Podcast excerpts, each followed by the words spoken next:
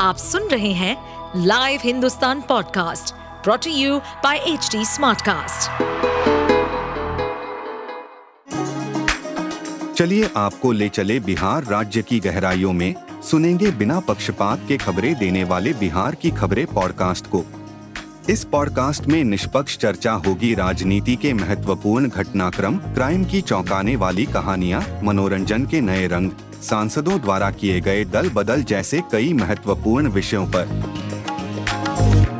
Modi surname मानहानि मामले में सुप्रीम कोर्ट से राहत मिलने के बाद कांग्रेस नेता राहुल गांधी ने शुक्रवार शाम को बिहार के पूर्व सीएम और आरजेडी चीफ लालू प्रसाद यादव से मुलाकात की थी। ये मुलाकात दिल्ली में लालू प्रसाद यादव की बड़ी बेटी मीसा भारती के घर पर हुई थी। खबर है कि मुलाकात के दौरान लालू यादव ने राहुल गांधी को चंपारण मटन बनाकर खिलाया। इतना ही नहीं, लालू ने राहुल को इसकी रेसिपी भी बताई। लालू यादव के हाथ का बना बिहार का स्पेशल मटन खाकर राहुल गांधी ने इसकी खूब तारीफ़ भी की। बता दें कि मोदी सर ने मामले में राहुल गांधी को राहत मिलने के बाद कांग्रेस का जोश हाई है। कांग्रेस इसे लोकतंत्र की जीत बता रही है।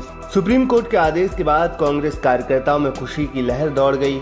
राहुल गांधी ने कांग्रेस मुख्यालय पहुँच प्रेस कॉन्फ्रेंस की। इसके बाद राहुल लालू यादव से मिलने के लिए पहुँचे। लालू यादव ने राहुल गांधी का जोरदार स्वागत किया। दोनों नेताओं ने एक दूसरे को गले लगाया। बाद में दोनों नेताओं ने डिनर भी किया।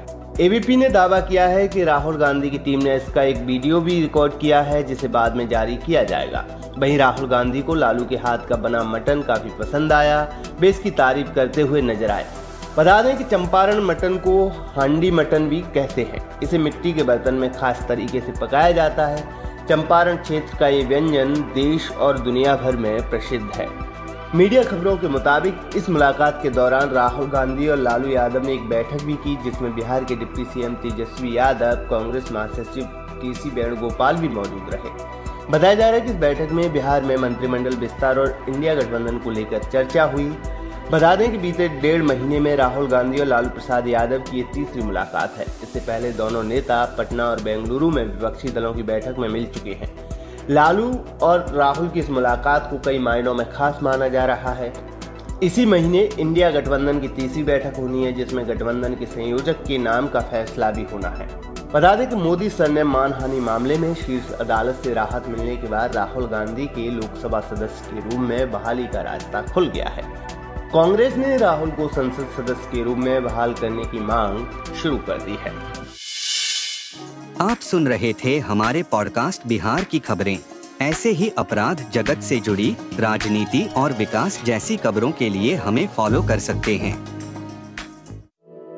इस पॉडकास्ट पर अपडेटेड रहने के लिए हमें फॉलो करें एट एच डी हम सारे मेजर सोशल मीडिया प्लेटफॉर्म पर मौजूद हैं।